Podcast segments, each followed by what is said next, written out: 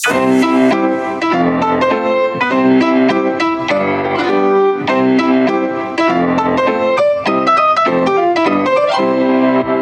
príbehy, ktoré počujete v tomto podcaste sú pravdivé. Mená môžu byť pozmenené a upravené.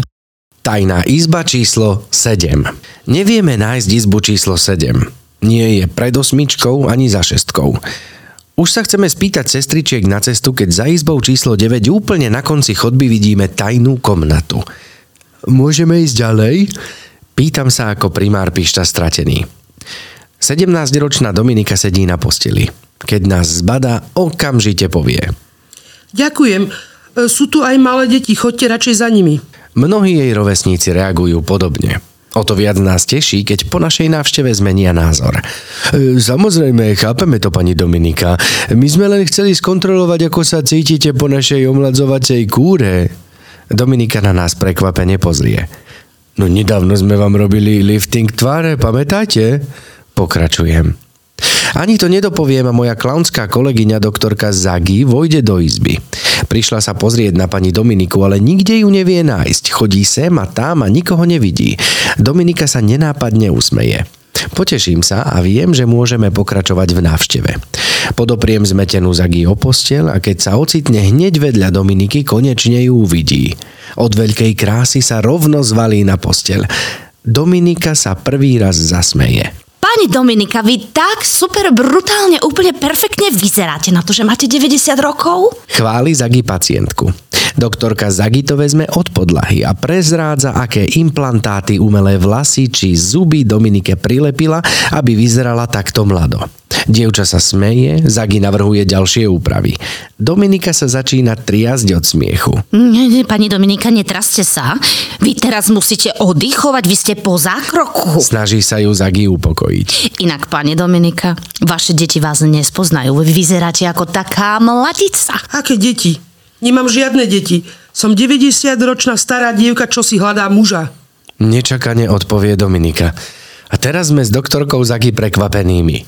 Naša hra pokračuje ešte lepšie, než sme predpokladali. Jaj, tak preto ste si objednali našu omladzovaciu procedúru, aby ste si našli muža. Aha, aha. A práve preto ste v tejto tajnej izbe, aby vás nikto nevidel a vy ste omladli úplne nenápadne. Háda Zagi. Samozrejme, ale o tom nikomu ani muk. Tajomne povie Dominika. Doktorka Zagi sa zapojí do rozhovoru a začne ukazovať, ako najjednoduchšie zbaliť muža. Žmurká jedným okom, krúti bokmi, no pritom sa znovu takmer zvalí do postele. Stratí okuliare a už vôbec nič nevidí. Dominika sa trasie od smiechu. Veľa šťastia pri hľadaní muža, krásna pani. Lúčime sa s Dominikou. Navigujem kolegyňu Zagi k dverám na chodbu a beriem ju z kúpeľne, kam medzi tým zablúdila. Keď za sebou zatvárame dvere, z izby sa ozýva smiech. Pozrieme sa s kolegyňou na seba s vedomím, že opäť raz sa nám podarilo zasiahnuť aj skoro dospelú slečnu. Teda pardon, takmer 90-ročnú starú dámu. Krásny deň, alebo podvečer, alebo ráno, alebo kedykoľvek, e, ke, akákoľvek časť dňa, kedy nás počúvate.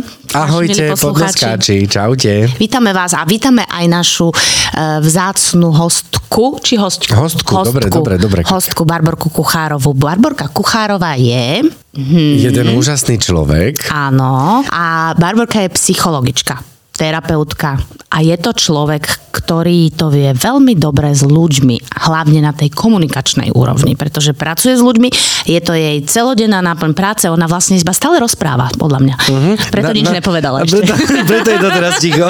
Ty si, ty si sem vlastne prišla pomlčať. že, Bar- Áno, to už väčšinu podcastov robím, je to taká vďačná rola. Áno, A vidno. chodívaš často do podcastov? Alebo do nejakých takýchto relácií? Áno, čím ďalej častejšie, veľmi sa mi to páči, že sa tak popularizuje psychológia a že mnoho inšpirácií ľudia dostanú aj prostredníctvom nejakých sociálnych médií a že nie je to nevyhnutné len si zakráčať za nejakou psychologičkou alebo terapeutkou, nebodaj za mnou. Čím to je, že volajú práve teba? Čo myslíš? Do takých relácií alebo do podcastov? No, mohla by som podľahnuť nejakému narcizmu, ale myslím si, že to je taký ten efekt strapca. Že ak už niekde si, tak si kontakt, ktorý si vypýtajú a začne ten domino efekt, že ťa zavolajú do ďalšej a do ďalšej relácie. Ja si nemyslím, že som najlepšia. Myslím si, že mám rád dobrých kolegov a vedela by som z fleku vymenovať ďalších 20 ľudí, ktorí by si možno zaslúžili aj vlastný podcast, lebo robia kus dobrej roboty. Ja si pamätám, ešte pred pár rokmi, to si ty ešte v združení nebol, Kupko. Uh, bol je taký pomerne nový. Som ako. tu iba 3 roky, áno, je to Áno, a my sme mali s Barborkou mm, taký seminár alebo taký workshop psychologický e, na jednom národnom workshope klaunskom a m, vtedy som ťa videla prvýkrát a ja musím povedať, že čo sa mne tak akože najviac zapamätalo je, že mňa si veľmi pozitívne prekvapila s tým, že ty máš zmysel pre humor. Strašné. A ešte k tomu aj psychologička. No, vieš, že to tak ako, nie je to úplne taká ako štandardná ako kombinácia, že ako chápem, že ľudia môžu mať zmysel pre humor, ale ty si to vedela dať do tej prednášky a to sa cení. Teda my to ako umelci vieme oceniť, hej? Ďakujem a dokonca ja mám skončený aj taký prístup terapeutický, ktorý sa volá Rogeriansky, to je priezvisko Karla Rogersa. Nie je v tom žiadna Aha. iná fantasmagória. A ten je postavený na autentickosti. A ja si myslím dokonca, a to som ja autentický, že humor lieči. Myslím si, že som aj v správnom podcaste. a že naozaj pozerať sa trošku ľahšie na veľmi ťažké témy oslobodzuje. A aj učím na vysokej škole a viem, že keď je sranda, tak si pamäť lepšie funguje. Určite, určite je to presne, presne tak toto je. Že, presne to si pamätám, že tak s takou ľahkosťou sme sa bavili o rôznych témach a vlastne, že si nám bola takým parťákom v tom celom, takže to je úplne super. Ja som onemetý. Ja budem iba počúvať a nasávať. Chcem, chcem sa niečo spýtať. Um, ja by som sa, Barborka, chcela spýtať, že e, pracuješ aj, e, povedzme, s takou veľmi citlivou vekovou kategóriou, ako sú tínedžeri, alebo máš s nimi skúsenosť aj s takýmito mladšími, e, ako keby ľuďmi? Mám a teraz dám takú, že úprimnú spoveď. Nerobím často a nerobím rada s tínedžermi, lebo majú rodičov. A Aha. niekedy si po zadku zaslúžia veľmi často viac rodičia než deti. Deti sú mnohokrát len zrkadlom a ukazujú nám, čo v systéme rodiny nefunguje, alebo nám zrkadlia, aké blbosti v tej výchove robíme. Aké vzorce správania ty tam ako, sú, že? Ty ako psychologička, teda, keď pracuješ s tínedžermi, zabrdneš aj teda do tej rodinnej stavby, skladby a toho ich zázemia, ale potom nejakým spôsobom komunikuješ aj, aj, alebo konfrontuješ aj tých rodičov, že keď sa stane niečo takéto, že cítiš tú potrebu vysvetliť aj tým rodičom, že no, počujete môj milý. tak, takto. OK, je na to, je to nerobím, to sa možno, že volá filiálna terapia, kde sedí celá rodina. Uh-huh. Ale v tom princípe by som zradila toho klienta, lebo on mi to hovorí v tom tínedžerskom veku dôverne, Aha. nemá istotu, ako tomu porozumejú jeho rodičia a psychológ nemá variť kašu, má skôr uľahčovať procesy. Ale stalo sa mi v terapii, že sme sa dohodli, že vyjdeme spolu von a ja som si dopredu vypýtala súhlas, čo a ako poviem rodičom. Uh-huh. Môj posledný príbeh bol príbeh mm, transrodového chlapca, pôvodne teda sa narodil ako dievča a bola to taká veľká téma, dokonca bol synom mestského policajta, my sme spolu vyšli a ja spávam, tak žiadna veľká ved- veda, nemáte Mariku, vymýšľam si mera, máte Mareka a ten pán zare- zareagoval na medailu, lebo on, po- on podal krásnu svetú vetu, že a moja mama mi vždy vravela, že viem robiť iba synov. To je, to je bolo krásne. To je naozaj bolo V krásne. takom prijatí. Čiže keď je niečo takéto citlivé a- ten tínedžerský klient potrebuje pomôcť mať v tom príbehu nejakého arbitra, ale to musí byť dopredu dohodnuté a schválené. A nemyslím si, že len mladí ľudia, že rovnako my, ale o to viac mladí ľudia sú citliví na férovosť. Je to, je to pravda, moja manželka pracuje tiež e, v- na jednej klinike psychiatrickej a tam dokonca organizujú terapie pre e, keď sa bavíme teda o týchto transrodových ľuďoch, tak ona, e, e, organizujú oni tra, terapie pre rodičov, ako, ako komunikovať s týmito ľuďmi, ako sa k ním správať, lebo častokrát tí rodičia nevedia, sú zmetení z toho a, a, a sú prekážkou toho, toho, toho dieťa. procesu. Áno, áno, áno. Veľká vec a pre mňa, je, že páči sa mi, že sa tento svet tak otvára, že určité veci už nie sú tak tabu. Lebo však vlastne na čo, však to vždycky s nami nejako fungovalo. rôzne príbehy ľudí a ako keby rozšíriť krídla tolerancie není na škodu pre žiadnu spoločnosť. Áno. No. A čo si ty myslíš, lebo Kebyže si zoberieme ako keby nejaký taký model zo sveta, hlavne možno zo Spojených štátov amerických, kde v podstate každý druhý človek má nejakého svojho terapeuta alebo psychológa. U nás to nie je ešte také úplne ako keby e, až tak bežné a zaužívané. Myslíš si, že mm, ľudia by mali ako keby častejšie vyhľadávať, aj keď možno ich majú pocit, že ich netrápi niečo mm, vo vnútri nejaké veľmi hlboké, alebo možno majú aj pocit, že nemajú žiadny problém, že či ako prevencia je napríklad stretnutie so psychologom alebo terapeutom fajn, alebo že či to tí ľudia naozaj využívajú tú pomoc vašu? Tak ja začnem trošku, že, že od začiatku tej otázky, mm-hmm. to je taký náš veselý predsudok, že v Amerike má každý druhý terapeuta pri systéme zdravotníckom nefunkčnom v Spojených štátoch amerických len ťažko, ale áno, vo vyššej... A je, ale tak, tak, také povedomie sa okolo... samozrejme. Je to mýtus, hej? Rovna, mýtus uh-huh. rovnako ako dlhé roky fungovalo, že čo marihuana je v Holandsku legálna, čo celé tie 10 ročia nebola pravda, bola len dekriminalizovaná, tak ale pre mňa je. Ku mne, keď chodia ľudia, tak si v nejakej časti začiatku terapeutického procesu povedia, že sakra, že keby som vedela, tak sem chodím skôr. Mm-hmm. Lebo pre mňa je e, presne to chcem očistiť od toho, že niekde v nejakej krajine to ľudia robia ľahšie. Nie je to ťažké. Kontaktovať e, psychologa, ak si to postavíme, že to je dôkaz nášho zlyhania. A preto napríklad aj ľuďom hovorím, že vy nemusíte dôjsť e, psychológovi s problémom. Že my si môžete k niekomu, kto je neutrálny, prísť na, na, na hlas porozmýšľať, rozhodnúť sa a ja si myslím, že nestranný a dokonca odborník, ktorý ma vysprevádza nejakou mojou dilemou, niečím, čo si potrebujem uzavrieť, že to je vlastne strašne super, že nie, niečo také existuje.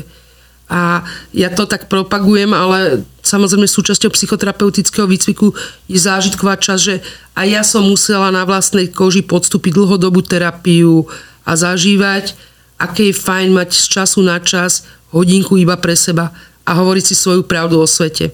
Takže nie je, takže aj keď ľudia váhajú, že či to je pre mňa nejakým spôsobom vhodné ísť, tak ty to proste odporúčaš, lebo každopádne to môže byť prínosom pre toho človeka. Hej? Áno. A ja vždy vravím, to sa volá, že kontraktačné stretnutie, že dvojdíte na hodinku, porozprávame sa, že niekedy napríklad ako keby je to len také poradenstvo, nerozbehne sa proces, alebo niekedy úplne fér, že ja aj tak s týmto vám neviem pomôcť, na to je nejaký iný špecialista, ale ako keby investovať do seba hodinku, to vôbec nie je na škodu mm-hmm. a mhm. potom sa uvidí, čo s tým ďalej.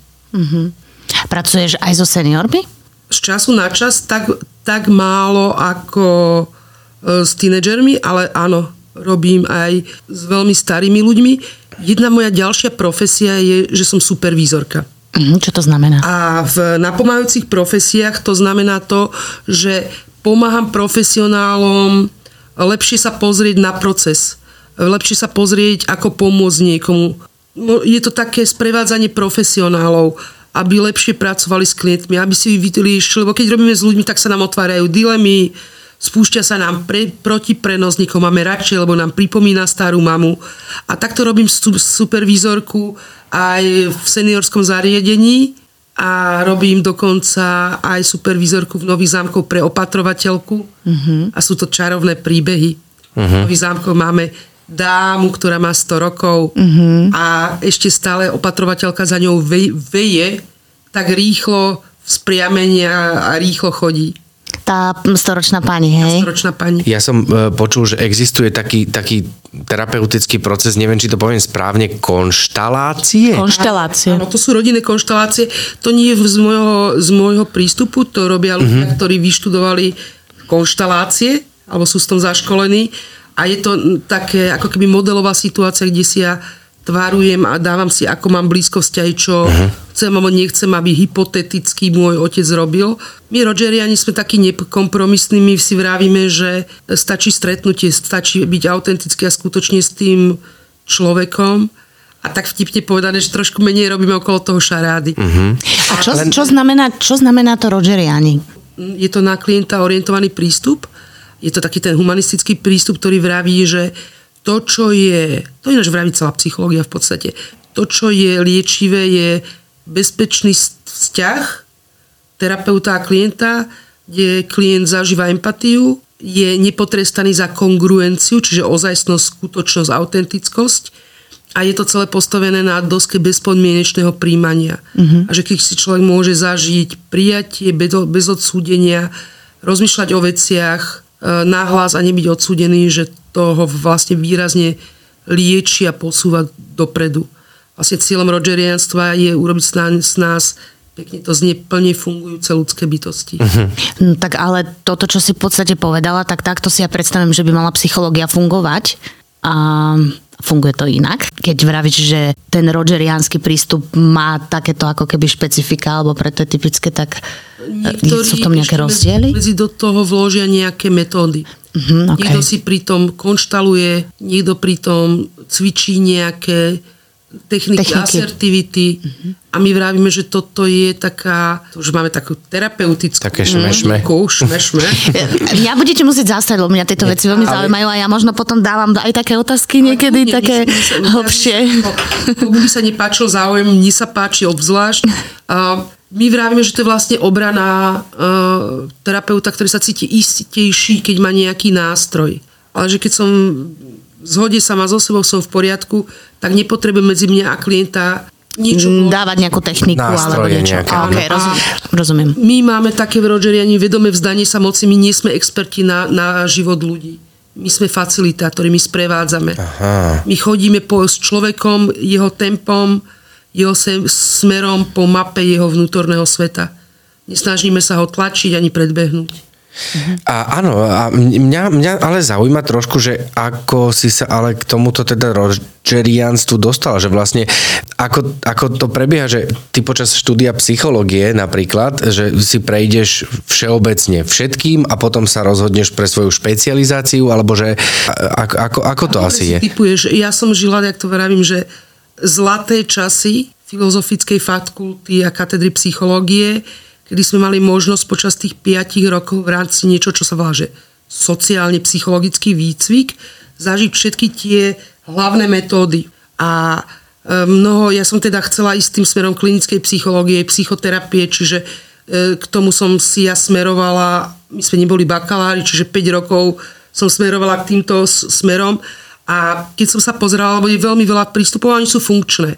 Ja som si vyberala podľa toho, čo mne sedí ako by som chcela ja, aby som ňou terapeut narábal a, a vylúčovacou metodou som došla k tomu, v rámci tých, to vždycky bol týždeň v tej téme, v tom prístupe, že mne je asi najpríjemnejšie toto. A potom existuje taká nejaká, ako lekári majú nejakú, že atestáciu a neviem čo, že máte aj vy niečo podobné, takéto, že vyberiem si ten smer. 7 rokov chodíš do psychoterapeutického výcviku. Wow, 7 rokov? 7 rokov. My sme, ja som, ja som totiž to s mužom pred rokom e, sme sa prihlásili na taký, že kurz psychológie. A my akože všelijaké takéto veci robíme a sme sa prihlásili akože, ale len tak akože v podstate cieľom bolo sa naučiť možno nejak tak Začínam nejakých, sa cítiť ako piate koleso uvoza. o nejakých metódach trošku viacej a tak viacej pochopiť akože uh, tú ľudskú mysel. A trvalo to 3 mesiace, takže to ako sa nemôžeme baviť o vedomostiach, ktoré majú ľudia, čo to študujú niekoľko rokov, ale tam sme sa dozvedeli, že vlastne to trvá až možno 10 rokov, kým si človek môže otvoriť svoju ako keby prax. A prax, že to je neskutočne dlho, to je dlhšie ako právnici. Mm-hmm. To ja, aby som 10-11 rokov od školy, vlastne pred 40 teoreticky si môžem otvoriť svoju prax. Áno, ja sa pamätám, aká som bola z toho nervózna na výcviku. Naši facilitátori, ktorí sme vlastne v tomto procese, toto určite vystrídite, volali fuck irritatory, že ani neviete, ako to rýchlo ubehne. Uh-huh. A ubehlo. Samozrejme, ja skončím školu, idem do výcviku, ak sa rozhodnem a ja mám tzv. cvičné terapie, podľa toho, ako ma pustí, pustí skupina, teda povie, že už môžeš si vziať klienta už druhom, treťom roku začne človek aktívne robiť s klientmi, len je pod supervíziou.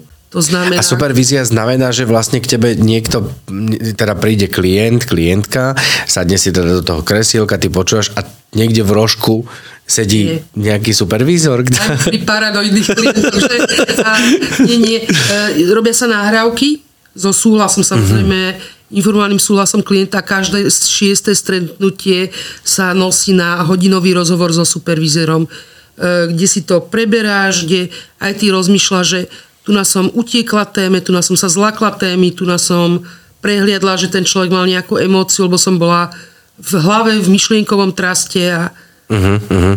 takže ako také cibrenie a veľ, veľa praxe, ale myslím si, že to... Taká spätná analýza tých... profesia má dosť spoločné s tým našim terapeutickým remeslom, že to cibrenie v praxi, to je to, ako sa vyrábajú, že dobré brilianty. Akože keď to chceme zahrať, takže ako, tak to myslíš? Nie, Či ako rovnako rastiete v profesionálnej praxi, že potrebujete hrať a dostávať spätnú Aha, tak. Dokonalovať, to. Teda viem, že aj vy používate výraz supervízor a to znamená mať supervízne stretnutia, ktoré zvyšujú môj rast alebo dostávam spätnú väzbu na niečo, čo nemusí mať uvedomené.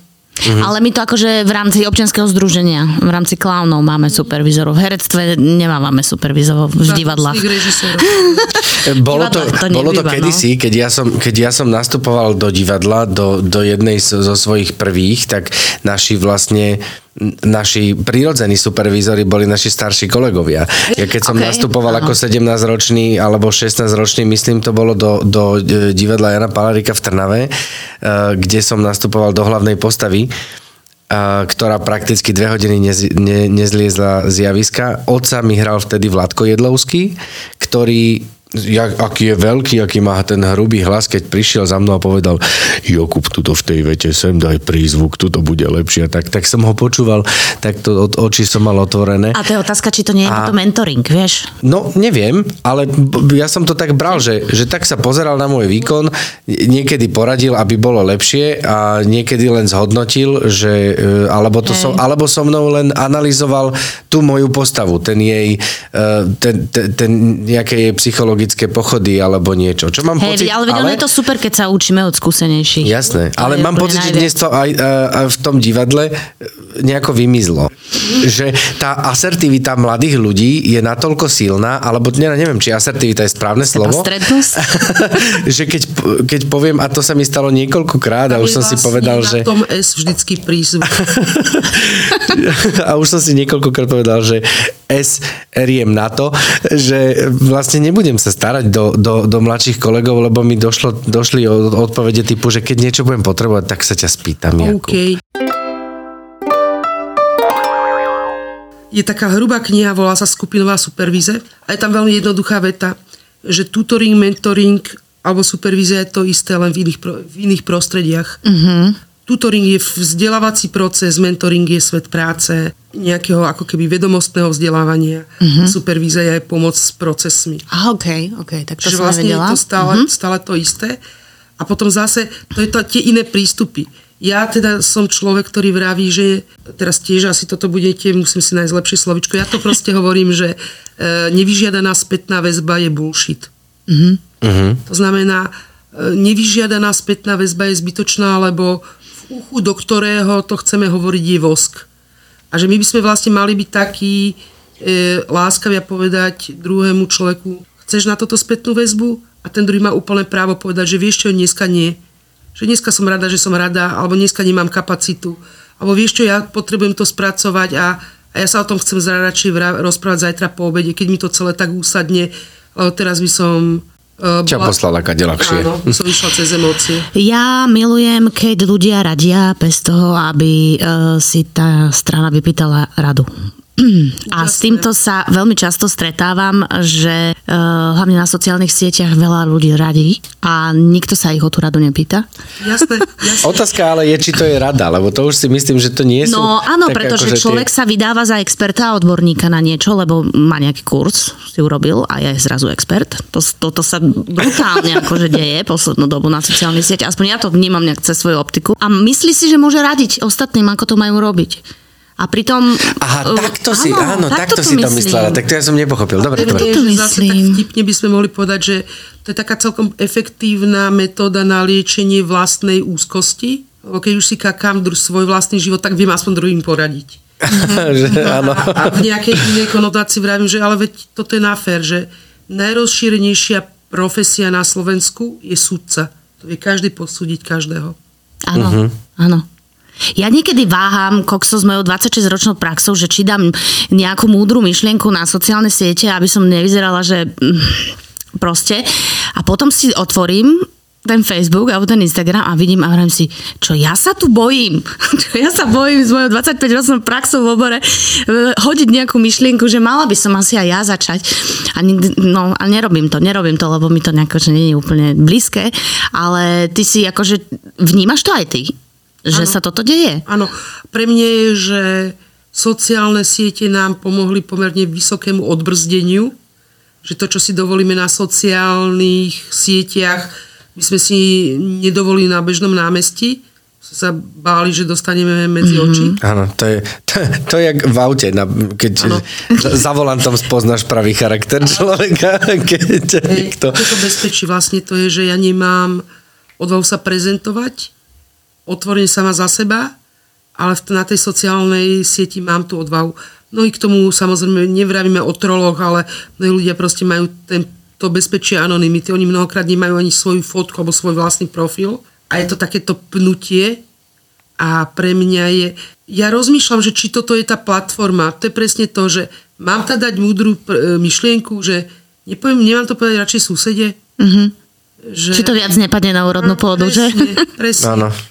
A potom je, že však to je, že, že sa, samozrejme strašne zábavné. Treba to vziať aj s takým nadľahčením, že tam vedia byť pekné capiny No to vedia, no. to vedia. Akože áno, vypísavo a vydezinfikuj sa znútra a podobné áno. veci.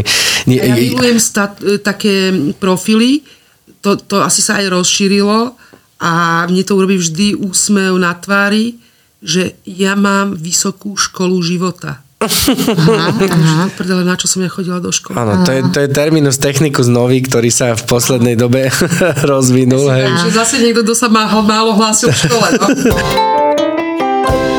jeden, jeden aj môj kolega, však aj od nás e, je že fakt mám pocit, že je rozdvojená osobnosť, keď sa pozriem na jeho, na jeho profil na sociálnej sieti, kde šíri homofóbne a, a, a nenávistné a, a, a proruské a čo ja viem, aké veci a statusy a hoaxy častokrát a potom sa stretneme v práci. Príde ti normálny. A nie, že príde, ale on je, úp, on je úplne normálny, Aha. že on sa s tebou rozpráva, on s tebou vtipkuje. A vôbec by si nemal pocit, A vôbec že... by som nemal pocit, že to je ten istý človek. Tak že ja som, ja som, Barborky, že, ja som aj na sociálnej vníma. sieti napísal, že, že a halo, vymyslím si Rudolf, nebudeme menovať, že, že Keby som ťa prečo to, prečo, prečo to robíš? Veď ako z toho, čo ťa poznám osobne, mám pocit, že máš štipku kritického myslenia, veď to je absolútne, že čo tu šíriš, sú, je to jednak nenávisť, druhá blúdy úplne, že nezmysly.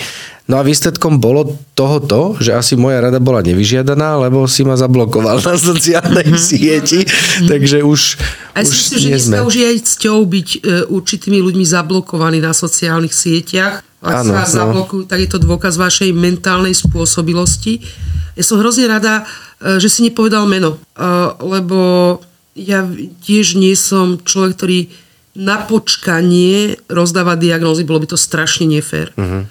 A len tak mi to tak smrtká takou poruškou osobnosti, alebo aspoň jej črtami. Alebo základná definícia poruchy osobnosti, jedna z tých, uh-huh. tých svetých vied, je, že sa roz, od, od, odlepia od seba, ako keď sa nožničky roztvoria emócie od Uh-huh. Že človeku by nedalo byť oplzlým a ten človek proste nemá s tým problém. A pre mňa je, že čo je dôležité, je, že toto je on tiež a presne porucha osobnosti je, keď sa ten človek v niečom necíti. Keď každý z nás, teda keby sme teraz išli do psychodiagnostiky, každý z nás, taký test sa volá ICL, test osobnosti, sme také kolečko, ale zubaté. Každý máme nejaké ako keby veci, ktoré sú ako keby špic, nejaké apy, máme nejaké downy, v niečom sme stále 16-ročné, v niečom máme 70 a sme také zubaté kolies, koliesko. Dôležité je, aby tie zúbky neboli také veľmi veľké a ostré, to znamená, aby tá osobnosť bola relatívne harmonická. A človek, ktorý je takýto, má vlastne vypílenú výseč, že niečo mu chýba. A ten človek je, že v pohode, v pohode, v pohode, v pohode, v pohode, v pohode a zrazu nič. Akože uh-huh. napríklad neláskavosť alebo homofóbia. A potom v pohode, v pohode, v pohode, v pohode. Samozrejme je, že nechcem ho, tohto človeka hodiť do nejakej škatule, ale zjavne je, že má veľa strachu, lebo to nevie šíriť otvorene. Potom by ale nehral so svojou polkou svojich kolegov hereckých, lebo však všade sú tí nedokonalí ľudia a že ako keby ventiluje to báhno svoje tu, ale to je dôsledkom niečoho, čo mu chýba. Možno v osobnostnej štruktúre, uh-huh. tedy hovoríme o poruche osobnosti, možno je to dôsledok nejakej traumy a možno je to len výsledok strachu a nevedomosti. Vlastne veľká časť napríklad aj homofóbie spo, spojená s nejakými e, mýtmi a predsudkami okolo ľudí s inou sexuálnou orientáciou. To znamená, že veľa razy ľudia, ktorí majú poruchu osobnosti, oni sa nám ani nemusia tak javiť, keď sa s nimi rozprávame, že tam tá nejaká porucha a to je. je ale polka domácich násilníkov, uh-huh. že sú to skvelí kamoši a výbor, kamoši v krčme, skvelí kolegovia, oni všetko hnev nechajú doma. A doma sú tie obete domáceho násilia. Čiže pre mňa je, že ja vravím, aj sme to tak vtipne spomenuli niekde na začiatku, že každý z nás je vlastne taký diamant. Že máme tisíc uh-huh. brúsených plôšok a v každom od, odraze hádžeme iný odlesk, inú farbu. A že pre mňa že už len predstava, že dobre poznám niekoho, je vlastne naivná. Ja ho poznám z toho úhla, že je to fajn kamoš, ale ja neviem, či, či je láskavý a dobrý k svojej matke. Mm-hmm. Mám Jasné. nejaké jeho tvrdenie, ale možno, že keby som sa pýtala tej maminy, tak povie, že na mu vlastne vôbec nevolá.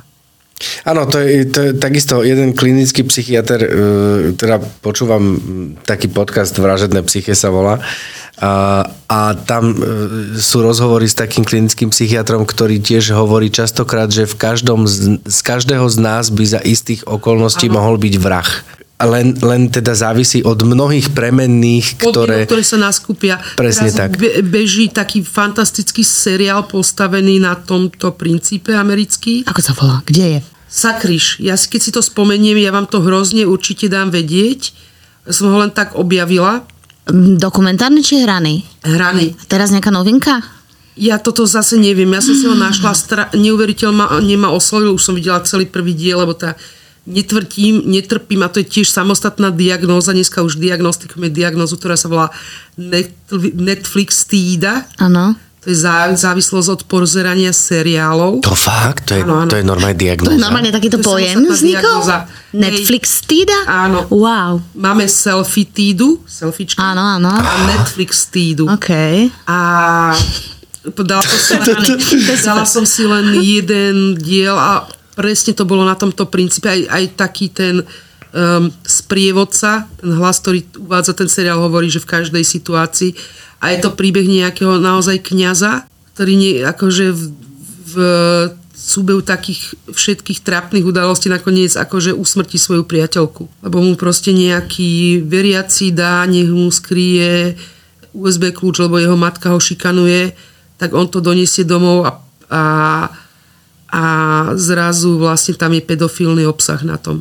Mm-hmm. A on to nechtiac dá svojmu synovi, že nech to skrie. On sa teda prizná tej priateľke, ktorá je s nimi nejaká, no a proste prúšvik. A on si len no. tutle, tutle, tutle mm-hmm. a miera toho násilia sa zvyšuje, zvyšuje, mm-hmm. zvyšuje. Mm-hmm. Zo strachu. Naozaj vlastne. je, že to áno. A Karol mm-hmm. Gustav Jung, podľa mňa psychológ, psychiatr, ktorý bude pochopený od ďalších 50 rokov, to je ten pán, pánko, čo prišiel po Zigmundovi Freudovi, uh-huh.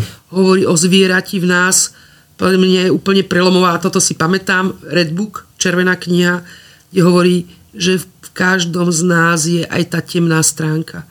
Ale v procese socializácie, v procese voľby si tú svoju šelmu nejako osedláme. No a pán kolega má svoju šelmu, šelmu že občas ju takto púšťa Jasné. na nejakom Facebooku z, z, z Flexiny. U Junga to je to IT? Áno, ten e, Jung dal pod to id ešte to kolektívne nevedomie, ešte áno. viac tlačil, viac tlačil tie témy toho nevedomia a toho id, e, ako ho popisoval Freud, Jung to ešte potlačil hlbšie a oni vlastne mali, on bol jeho žiak, veľký konflikt, áno. že Freud bol trošku aj diplomat a vravel, toto už odborná obec nepríjme, už nemôžeme ísť do kolektívneho nevedomia, lebo potopíme celú psychiatriu ktorá sa vlastne v, tej, v tom období tvorila a oddielovala sa od neurológie ako vedy.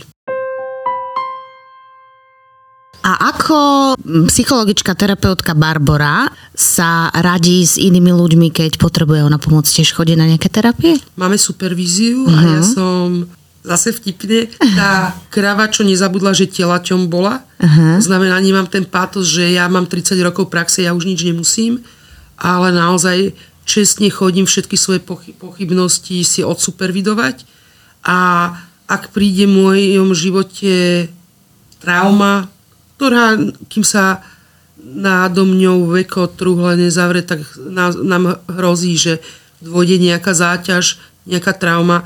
Ja sa nebudem hambiť ísť e, k psychologovi, absolútne sa nebudem hambiť ísť k psychiatrovi a viete, že pirule sú vymyslené na to, aby sa papali. Takže nie je to ideál, ale ja vždycky vravím ľuďom, ktorí majú obavu, e, prirovnávam psychiatrické lieky, že to je ako e, šlauch, ako hadica na dýchanie. Každý potápač potrebuje uh-huh. hadicu, z ktorej dýcha kyslík. A lieky nám nepomôžu plávať, ale určite nám pomôžu sa nadýchnuť. Uh-huh. A to všetko ostatné si musíme odmakať sami v terapii. Áno, je to pravda a mám to z vlastnej skúsenosti, lebo moja manželka si prešla uh, psychickými aj teda poporodnými, aj tetaniou a podobný, podobnými uh, vecami. Tiež sme aj my ako naša malá rodinná bunka, rozumej, ja, manželka, naše dve deti, teda vtedy ešte trojmesačné bábo a sedemročná dcera, uh, si prechádzali nejakými svojimi vlastnými procesami, procesmi, ale zároveň sme čelili takým, takým tým zvláštnym predsudkom, ale už len zo strany vlastnej rodiny, že Ježiš Mária, keď sme sa teda odhodlali k tomu, že áno, že čak poďme, poďme navštíviť psychiatra, psychologa, poďme navštíviť odborníka nejakého, hlavne s tým poďme niečo robiť, lebo evidentne niečo nie je v poriadku, tak presne sme čelili častokrát a z vlastnej rodiny týmto predsudkom, že Ježiš Mária a ona je na, na hlavu a chorá teraz a čo?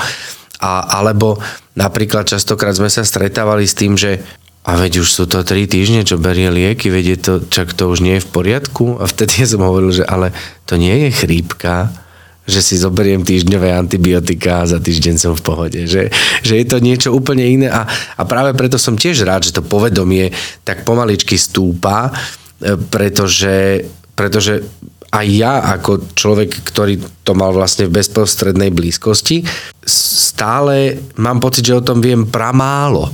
Že, že to vzdelávanie, alebo teda to, to, tá tabuizácia neustála týchto tém je do istej miery po, už potlačená, že rozpráva sa o tom viac, ale stále mám pocit, že je toho ako si málo.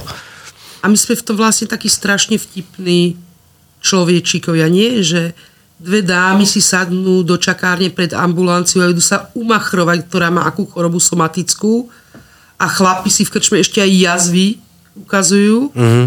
ale že naša duša je rovnako náš, naša, náš orgán a máme na nej rovnako jazvy, o tom sa už mlčí. Áno, áno. A že naozaj veľká vec a pre mňa je, ale ja to cítim, ja mám tú prekliatú profesiu, že keď niekam prídem aj sa spolužiakmi zo strednej školy, tak mi hovoria o svojej psychickej kondícii. Ja im stále hovorím, že ale ja mám vyštudovanú dejepis a čínštinu a oni nechcú. A pre mňa je, že naozaj je, že v úprimnosti je, máme duše, a tie proste nejako fungujú a je úplne normálne, že sa oš, oškra, oškrabú počas života. Ani ano. hodinky nám neostanú bez škrabačenka a môžeme sa o ne starať akokoľvek.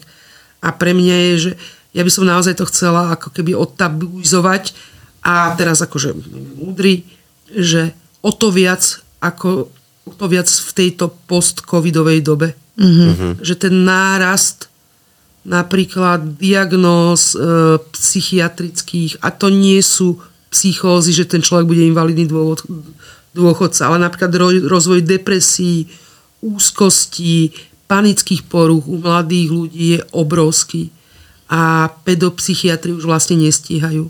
Veď na celom Slovensku je ich, myslím, 58, či tak nejako? No, úplne malé číslo. Pramálo. Na, na naše...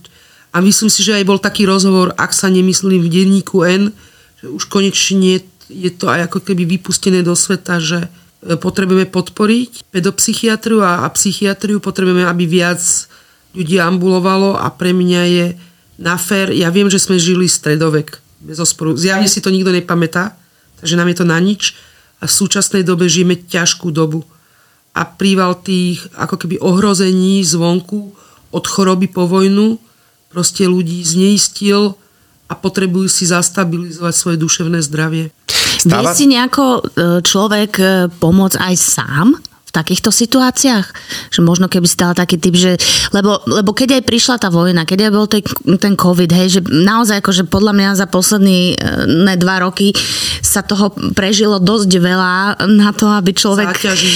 mal tie úzkosti. Aj človek, ktorý je úplne vyrovnaný, zacítil nejakú úzkosť niekde a vie si človek nejako tak aj rýchlo ako keby pomôcť sám, dať si nejaký taký, nechcem povedať zrovna, že seba coaching, ale proste niečo v tomto zmysle, aby... Myslíš aby nejaký bol taký autogénny viac, tréning? Aby bol tak viac v pohode možno. Mhm.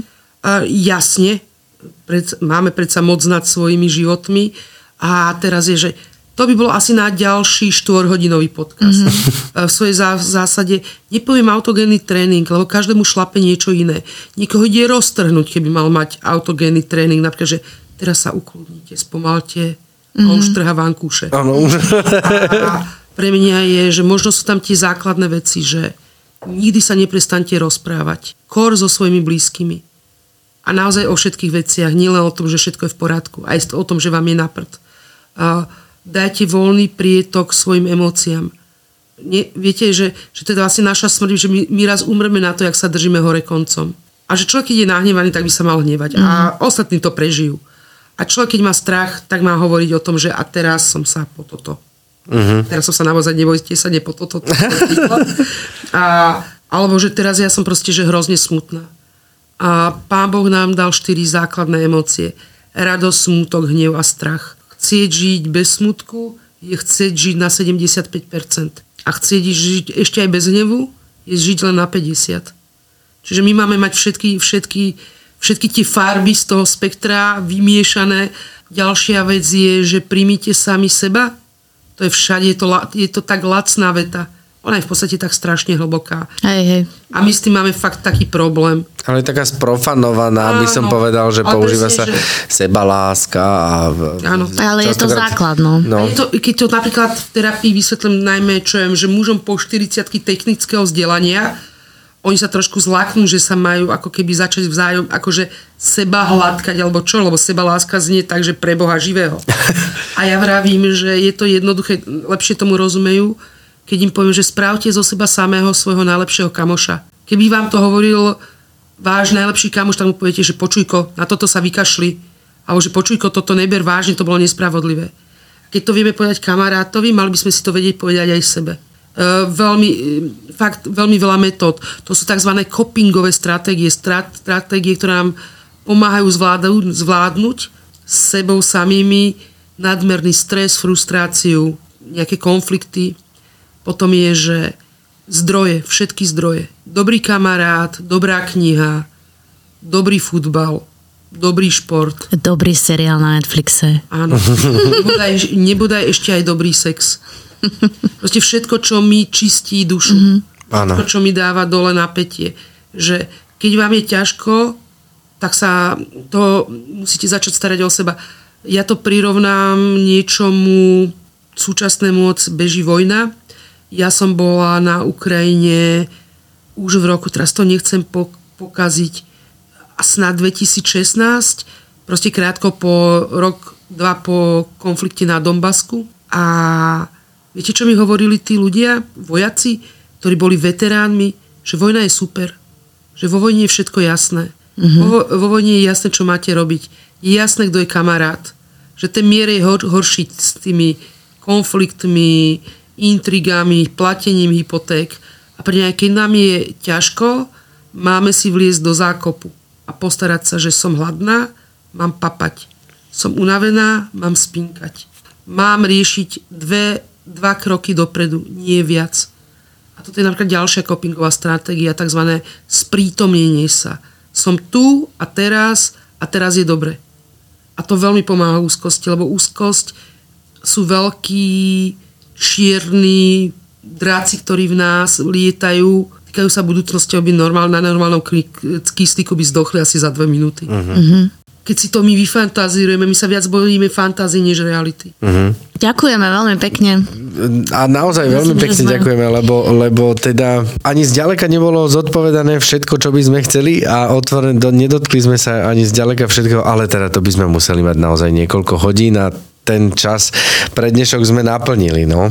Je to tak. Dúfam, že pozitívne, e, teda hodnotne pre vás podnoskáči. Áno, takže ak ste počúvali náš podcast, teraz si môžete zapla- zapnúť Netflix a Netflix si... Jak, jak ste, jak Netflix? Ste? Týda. Netflix Týda. týda. Netflix Ok. si týda. Nie, týda. Netflix týda. To, je Netflix týda. Dobre, to sa mi Eh, veľmi ľúbi. Dobre, tak uh, ďakujeme vám podnoskači veľmi pekne. Barborka, ďakujeme aj tebe, že, že si si našla čas v svojom nabitom programe, aby si sa s nami porozprávala. A my sa počujeme o dva týždne. Budeme sa tešiť. Čaute. Ahoj.